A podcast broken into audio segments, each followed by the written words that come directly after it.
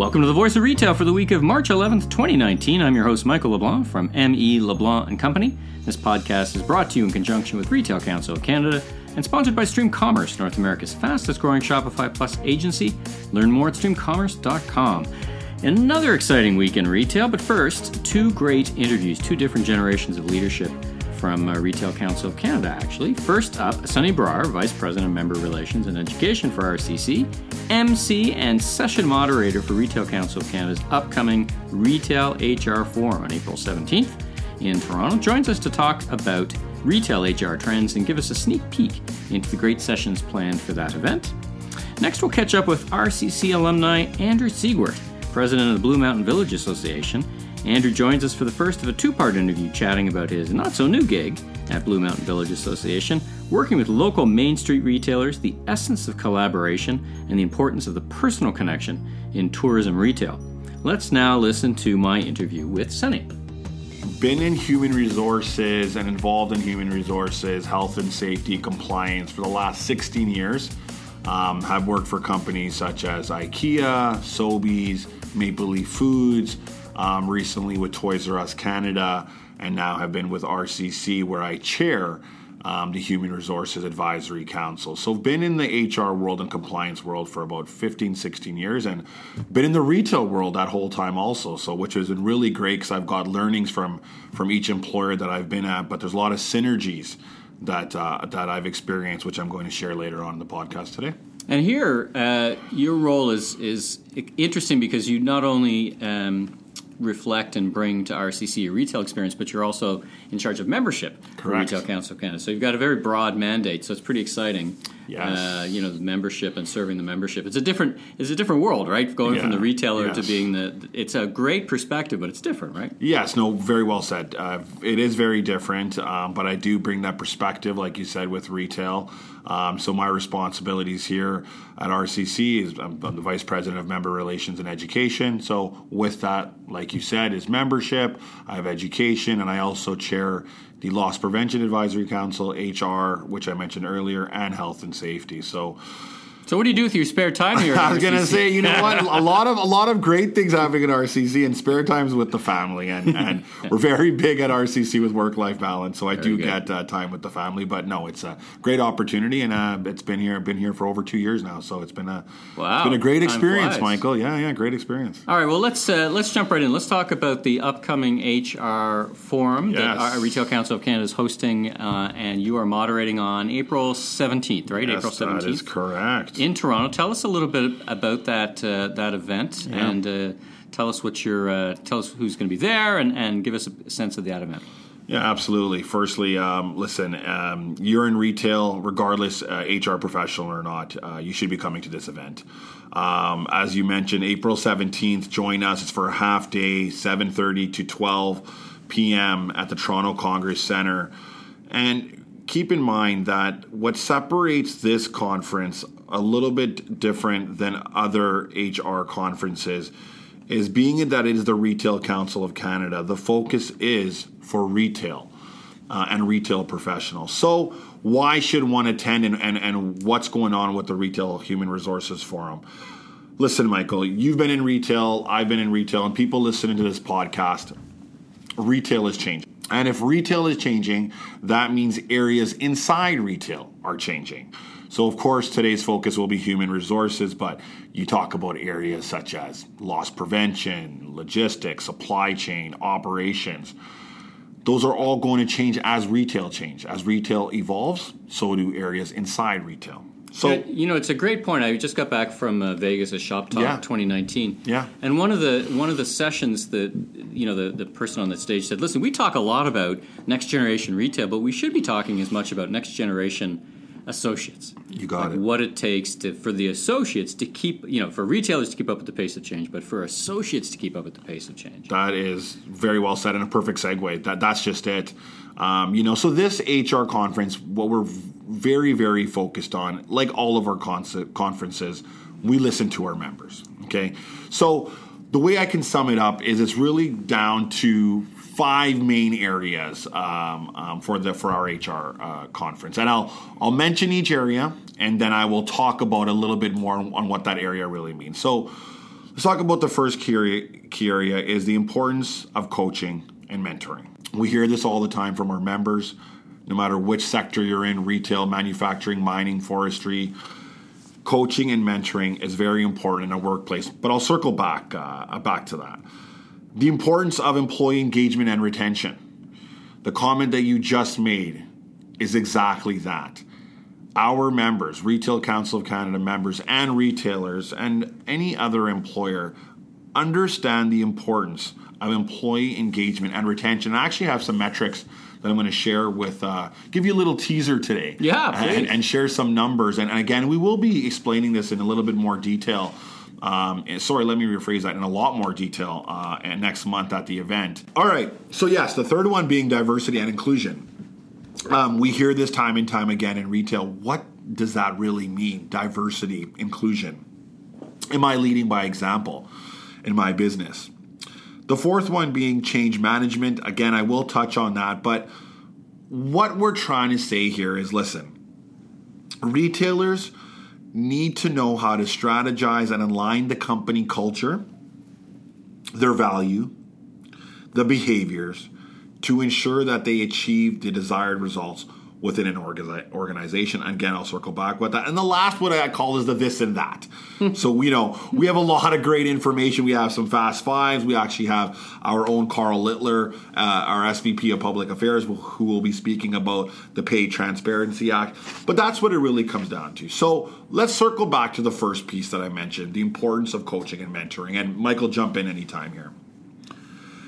Do you know how to coach? Do you know how to mentor?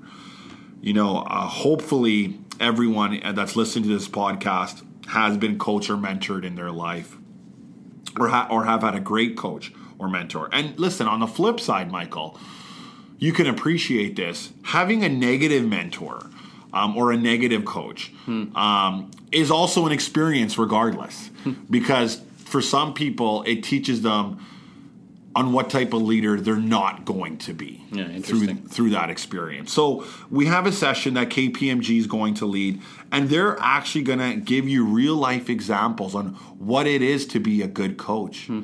What it is to be a good mentor, what are leadership skills? Listen, you and I can sit here and say that I, I think I have great leadership skills. Michael, I'm sure you do too.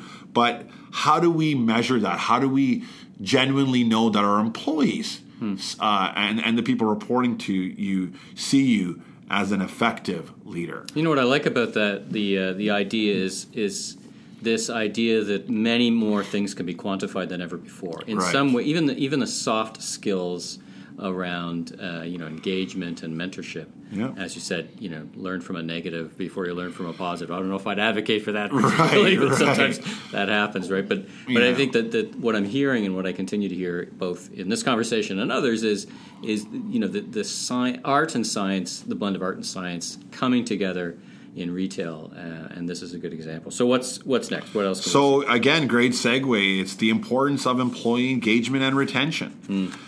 You know, we hear this time and time again in HR on the importance of employee engagement or retention. And to throw, I'm just gonna I'm gonna share a metric with the uh, with everyone here today on the podcast. And again, when uh, for those of you that will be joining us um, next month, we will get into more detail about this. But RCC last year. Um, did a human resources um, trend survey in partnership with Morneau Shepell and we asked HR professionals. So we we talked about 50 large organizations. We asked HR professionals if you can group five main things that are keeping you up at night and what's really important to you, what would those five be? Now, I'm not going to share all five with you today, mm-hmm. uh, but I will share um, one of the most important one.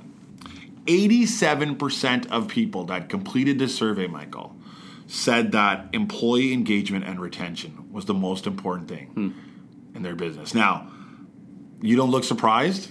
I'm not surprised. Labor market's tight. Labor market's tight. surprises. Gaining talent, keeping that talent. There's a lot of work that and investments that go into a worker that joins your organization. We all know that. Once that worker, you know, grows, becomes more competent, what a mm. beautiful feeling it is. But there's always that will they leave us? Yeah. So, how does an employer keep a talented individual? What are the strategies? And, and we have uh, people and HR professionals from Ardene's, from David's Tea, from Purdy's Chocolate to really give real life examples of what employee engagement and retention means. In a nutshell, Michael, before I move on to the next point, is give me actual real life ideas and strategies that you are using to keep your workers in your business and keeping them engaged. And this is a very exciting session.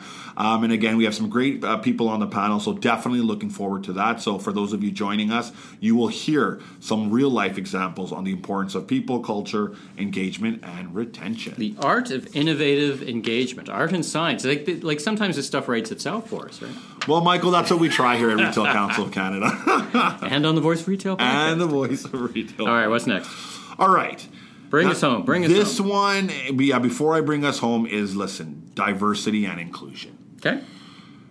You know, we've heard this um, mentioned many times by our members and especially in HR.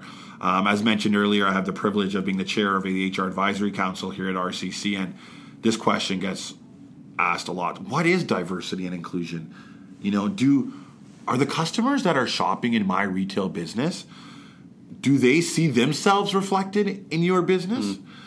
Um, what does that mean when you're hiring and retaining? How do you ensure a quote unquote diverse workforce that reflects the ever changing customer demographic? That's not an easy thing to do, Michael. Yeah. Right? And, and to stay uh, and ensure that you are an equal opportunity employer. And for this one, you know, we're very grateful to have Home Depot um, who's done a great job with this, who's going to be touching base on the importance of diversity and inclusion, and then also giving tips and strategies on how to ensure that you are successful in this area in your business from a consumer perspective, but also from an employee's. All right, so I like how you said bring us home. um, so I, I, won't get into the this and that piece. You know that we have some great tidbits and we have great subject matter experts um, that we'll be talking about the culture of innovation. We have Walmart assisting with that, and, and Karl Littler, as I mentioned earlier, our SVP of Public Affairs, who will be talking about the Pay Transparency Act. But the last piece that I will touch on, and I'll open it up for questions and, and just some comments from yourself, Michael, is change management. Hmm. We hear it. One might even say, what does change management have to do with HR?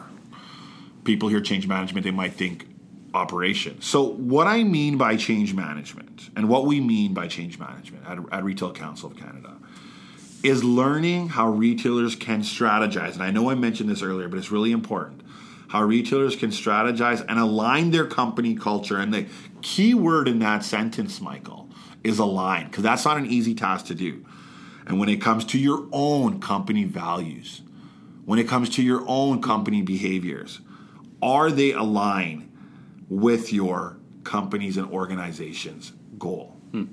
And what better way to hear from actual companies and employers and people that have experienced this? So, again, not to sound like a broken record, but there are great tips and strategies and we're not just about at this event just highlighting what's going on in hr but actually providing real life examples to better assist you in your uh, with your employer well, listen, it, it sounds like an action pack because it's, it's, a morning. Like you know what, it's going to be an action packed morning. It I mean, is. It's a half day. Yeah. You know, listen, listen. We've been we've been talking now for 15 minutes just to give kind of a high overview, and and you know, I'm I'm I'm impressed by the roster of uh, of retailers right. who've been able to bring in who've right. got just a great experience, yes. national experience, yes. um, you know, international experience. I'm sure drawing on you know this this coming together of change, change management, keeping pace, and and you know I'm I'm looking forward to all these sessions. I'm I'm interested to hear um, Lee Jays from Walmart. He's going to be talking about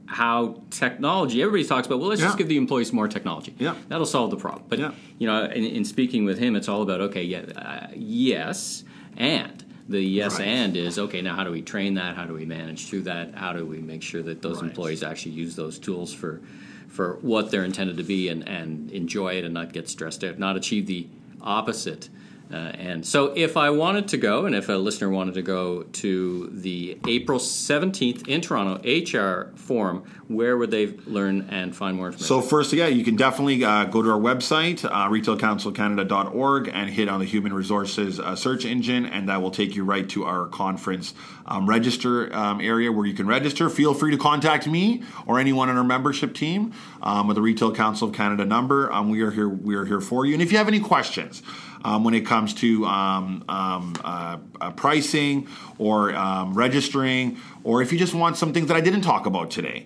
Um, we definitely welcome it. Um, we only grow well, you and get, get, you get your points for that, right? The, you know uh, what? That's what I was gonna I was going to end off with that, but Michael, I'm happy you said that. Yes. So for those of you um, that are going for your CHRP or CHRL, so your Human Resources designation, or currently have it, um, uh, you can gain points um, through this. This is registered with the HRPA. And again, if you have any questions regarding this or you want any further clarification, feel free to visit our website or contact me directly at the RCC head office. Well, great. Listen, thanks for spending time uh, with us today talking about this conference. Look forward to chatting again Yes. real soon. And uh, until then, have a great day. Thank you, Michael, and thank you for having me.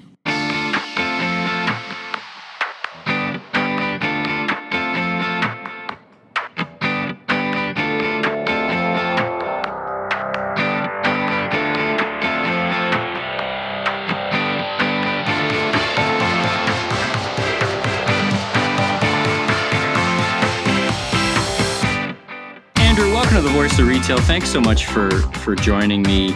You know, when we booked this, uh, we booked a first meeting and, and we had technological gremlins that got in our way, and then I, we rebooked, and I didn't realize we rebooked right in the middle of what's got to be a pretty busy season for you. Busy week is is March break. Um, how how's the week going so far? Oh, hi, Michael. It's so great to talk to you. It's great to connect with my friends back at RCC. I miss you guys a lot.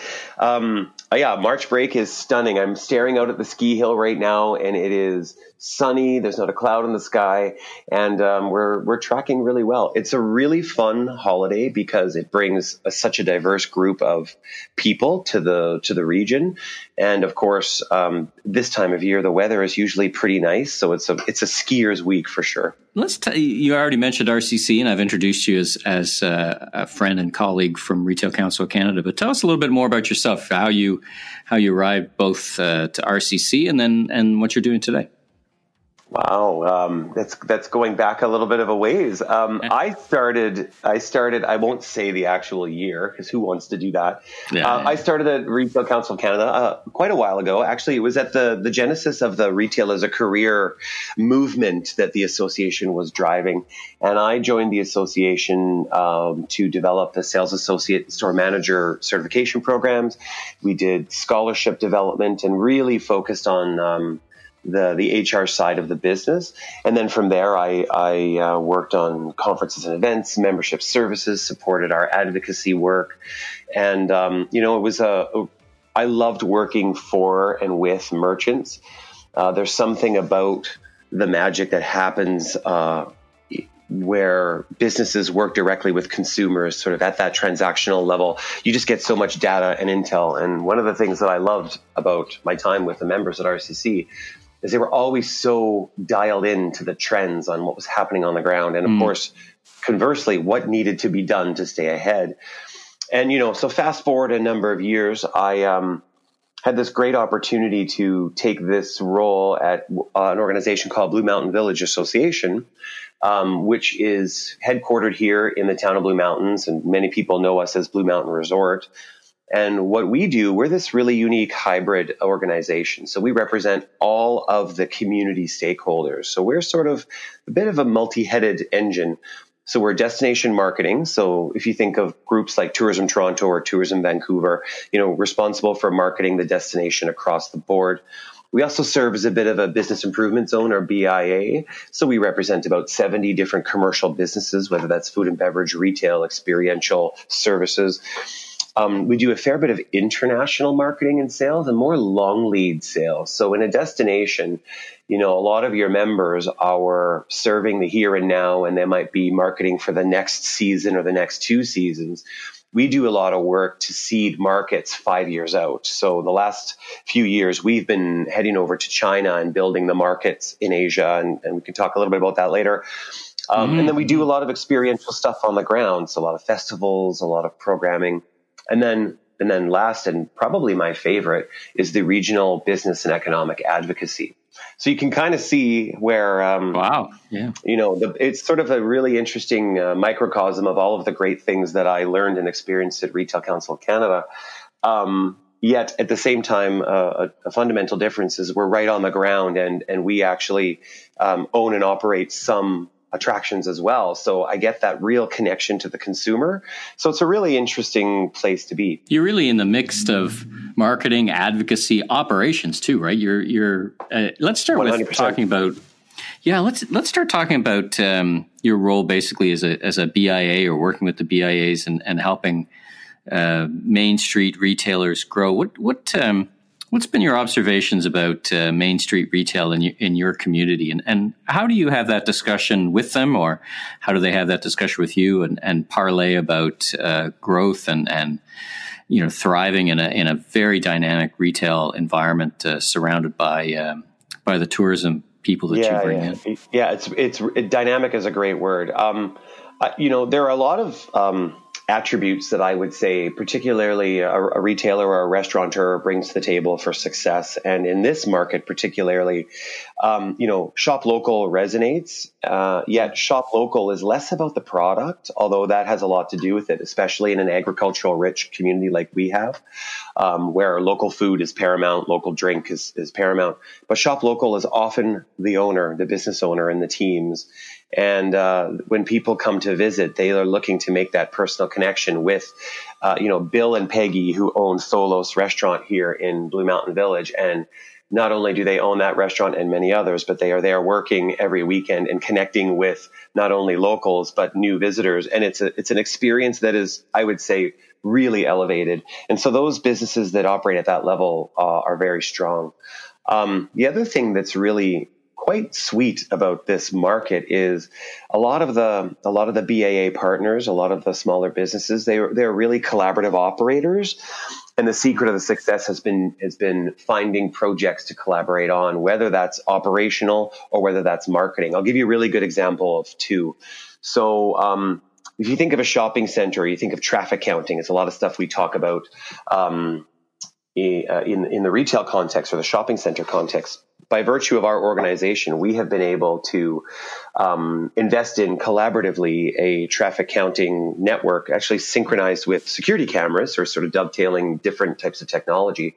And so we are able for a small business collectively to uh, get traffic counting data at a level that would be almost impossible for them to do on their own. And we do it in a way where um, it's leveraging current assets and current technologies, and then we're sharing all the information and intel and then the beauty is when we get together, not only are we sharing the data, but we have time and space to analyze the data and debate the data. And so that kind of dynamic exchange is really strong. Um, it's it's great. It's great. It sounds like a real community that comes together, and and uh, as you say, no one. It's very hard for any small sole proprietor to invest in that kind of technology but to stitch it all together it's pretty meaningful. That's that's that's really interesting. It is yeah. And and and it's it's really fun because you can bring sort of a um, you know a larger retail or tourism context to a smaller business and they, and they can benefit from some of those advantages that larger firms have. So it, it's a really good example of, of where it works well. And um, and you know what's fun about it is is that um, each independent operator has a set of data based on sales, based on customers, based on, you know, whatever kind of feedback mechanism they're getting.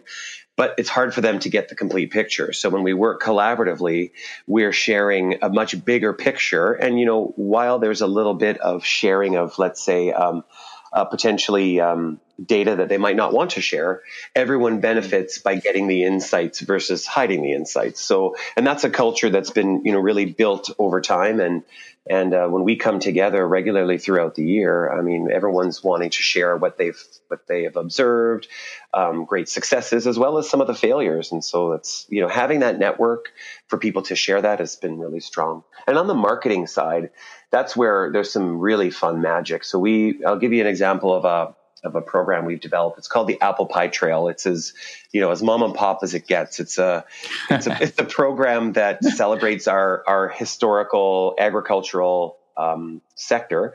Uh, apple growing. This is one of the largest apple growing regions in the country, and so we've sort of uh, taken advantage of that history and the branding, and we've built this this tour. It's a self guided tour. There are many different stops on the Apple Pie Trail, and each stop features either um, uh, a culinary dish with an a- apple infusion, products made with apples. We had one stop; it was a brewery that was selling. Um, um, dog treats with apples in them, like really creative, cute stuff. Yeah, yeah. And then there's stops at like cideries, and you know you could do some on orchard picking and all that sort of stuff. So what we've done is we curated all these great experiences. This is regional. This sort of goes from you know Collingwood to Town of Blue Mountains to uh, west toward Owen Sound. And uh, so we're getting people in the resort community out into the agricultural lands and out into sort of external to the village locations. And it's a way for us all to tell a really big story. Um, and leverage the power of the collective investment. And what's fun is when when we go to China to promote the destination, it is that that that mom and pop that that on farm culinary nugget that really piques their interest. So you know it's interesting because most players are competitors in the market, but we can come together to tell a, a, broader destination story. And then we get the data from it. We share the insights. We collaborate on really fun experiences to augment it. And as you know, in retail, experience is everything. So these really, these really drive those authentic and memorable um, guest experiences, and ultimately they come back as a result. So the, I would say the on the BIA front, um, those kinds of collaborations really make things quite successful. Hi, this is Jackie Ross from J. Ross Retail Recruiters. Join me and the leaders from the Canadian retail cannabis industry at the Retail Council of Canada Cannabis Summit, March 26th in Toronto. You'll hear from executives from Westleaf, Cannabis New Brunswick, High Tide Ventures, Mihi Cannabis, and Fire and Flower. Plus, I'll be moderating a panel on hiring for the retail cannabis industry featuring Chiaro, Alcanna, National Access Cannabis, and the Friendly Stranger Corporation. That's RCC Cannabis Forum, March 26th. Learn more and register at retailcouncil.org. Looking forward to seeing and hearing the amazingly talented Jackie Ross and all the retail cannabis leaders. I'll be providing a quick coast to coast update on the state of legislation at the provincial level affecting retailers, and then moderating a panel on the in store experience in Canadian cannabis stores. So, now jumping right into retail this week, retail news, and much of this is taken from RCC's Retail This Week newsletter, biggest one in Canada, biggest weekly one in Canada, kind of a compilation of what's interesting and what happened in retail news over the past week. You can subscribe for free, Retail Council org. So this is kind of like a uh, companion piece. I'll tell you where the articles come from, but really it highlights what uh, what interesting things happen in retail. And really, the two of the most interesting things that happen in retail this week here in Canada are uh, press release and some media stuff and uh, some results from Sobeys. And then in the U.S., and I think we're going to be talking about this over a couple successive podcasts. It's so big. Hudson Yards opens up uh, or opened up today in New York. So we'll get to a little more details about that later. Uh, first of all, back to a uh, great article in National Post talking about um, Michael Medline's uh, review of his quarterly results, which were quite quite solid, and uh, really just called out Farm Boy uh, as a real what he called a, a weapon uh, for urban expansion. And, and uh, Medline's talked about that a couple of times. He, they acquired, uh, Sobeys acquired Farm Boy, Ottawa based Farm Boy, uh, for about $800 million last year. Uh, they got about 28 stores now, and, and uh, they got, uh, I'm sure, with the help of Sobeys Uh, from a real estate perspective and, and all other from a resources perspective, I'm sure they intend to grow that real fast. Uh, by the way, if uh, you are a supplier of either services, or goods to Sobeys, be sure and take in the Leaders of Retail Breakfast with Michael Medline coming up fast, April 4th, I believe.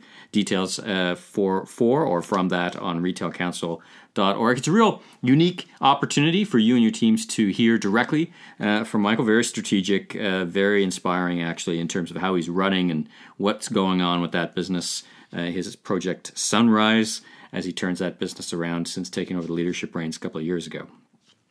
Uh, another great uh, article here from uh, from the Globe and Mail, and it's talking about uh, how, and I think I've mentioned this a couple of podcasts ago, how uh, Staples has turned a couple of their stores into concept stores that have not just uh, a great assortment, but also have turned into co-working spaces. So there's an interview here, a discussion with David Boone, CEO of Staples Canada, and he's talking about you know this repurposing of space, which is quite a broader trend actually, where it's multi-use, and you can see the synergies you know, Staples getting beyond just being a paper and pen seller. They've also launched a line with Joe Mimram.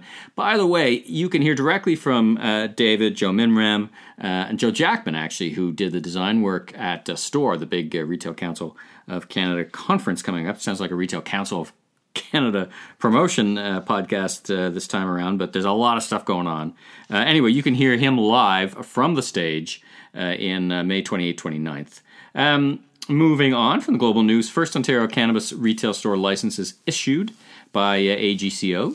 Uh, and so now we are starting to see, after this lottery of the 25, uh, we're actually starting to see licenses issued. Um, you know, will they make the April 1st deadline? Man, time is tight. You know, all along in this process, it's been time is tight even for experienced operators. And uh, notwithstanding some partnerships, lots of partnerships, uh, going on. There's some independents still in uh, in the mix, so uh, we wish them the best of luck. But April 1st is coming around real quick, uh, so we'll be keeping a close eye on that. All right, so let's talk about Hudson Yards. Probably the biggest, both figuratively and uh, in terms of impact story, retail story of the week. So Hudson Yards is opening up today a 28 acre mixed use Manhattan real estate development, 18 million square feet of residential commercial development, five office towers, 1,100 foot tall skyscraper with uh, the city's highest outdoor observation deck. That opens next year in uh, 2020. 4,000 condominiums, a hotel, 1 million square feet of uh, shopping and uh, the most eye catching thing out front, uh, other than the shed, which I kind of like as the most interesting building, that's an event and cultural art space, is um, the vessel. Now, that one's going to be fairly controversial. Uh, it stands out. If you were at uh, the big show, NRF Big Show, heading to Jacob Javits, you would have seen this large thing. It's, it stands 15 stories high, weighs 600 tons, 80 viewing stations, uh, accessible via 2,500 climbable steps.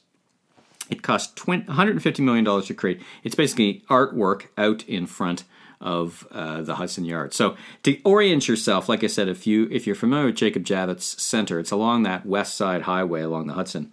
Um, it's about, like I said, about 28 acres, and it's really somewhere between 10th Avenue to 12th Avenue, between 30 and 34th. And the west side, which actually will continue to be built out closer to the water, uh, will go as far uh, as as 42nd in and around, and, and the performance shed, uh, like I said, is is alongside it.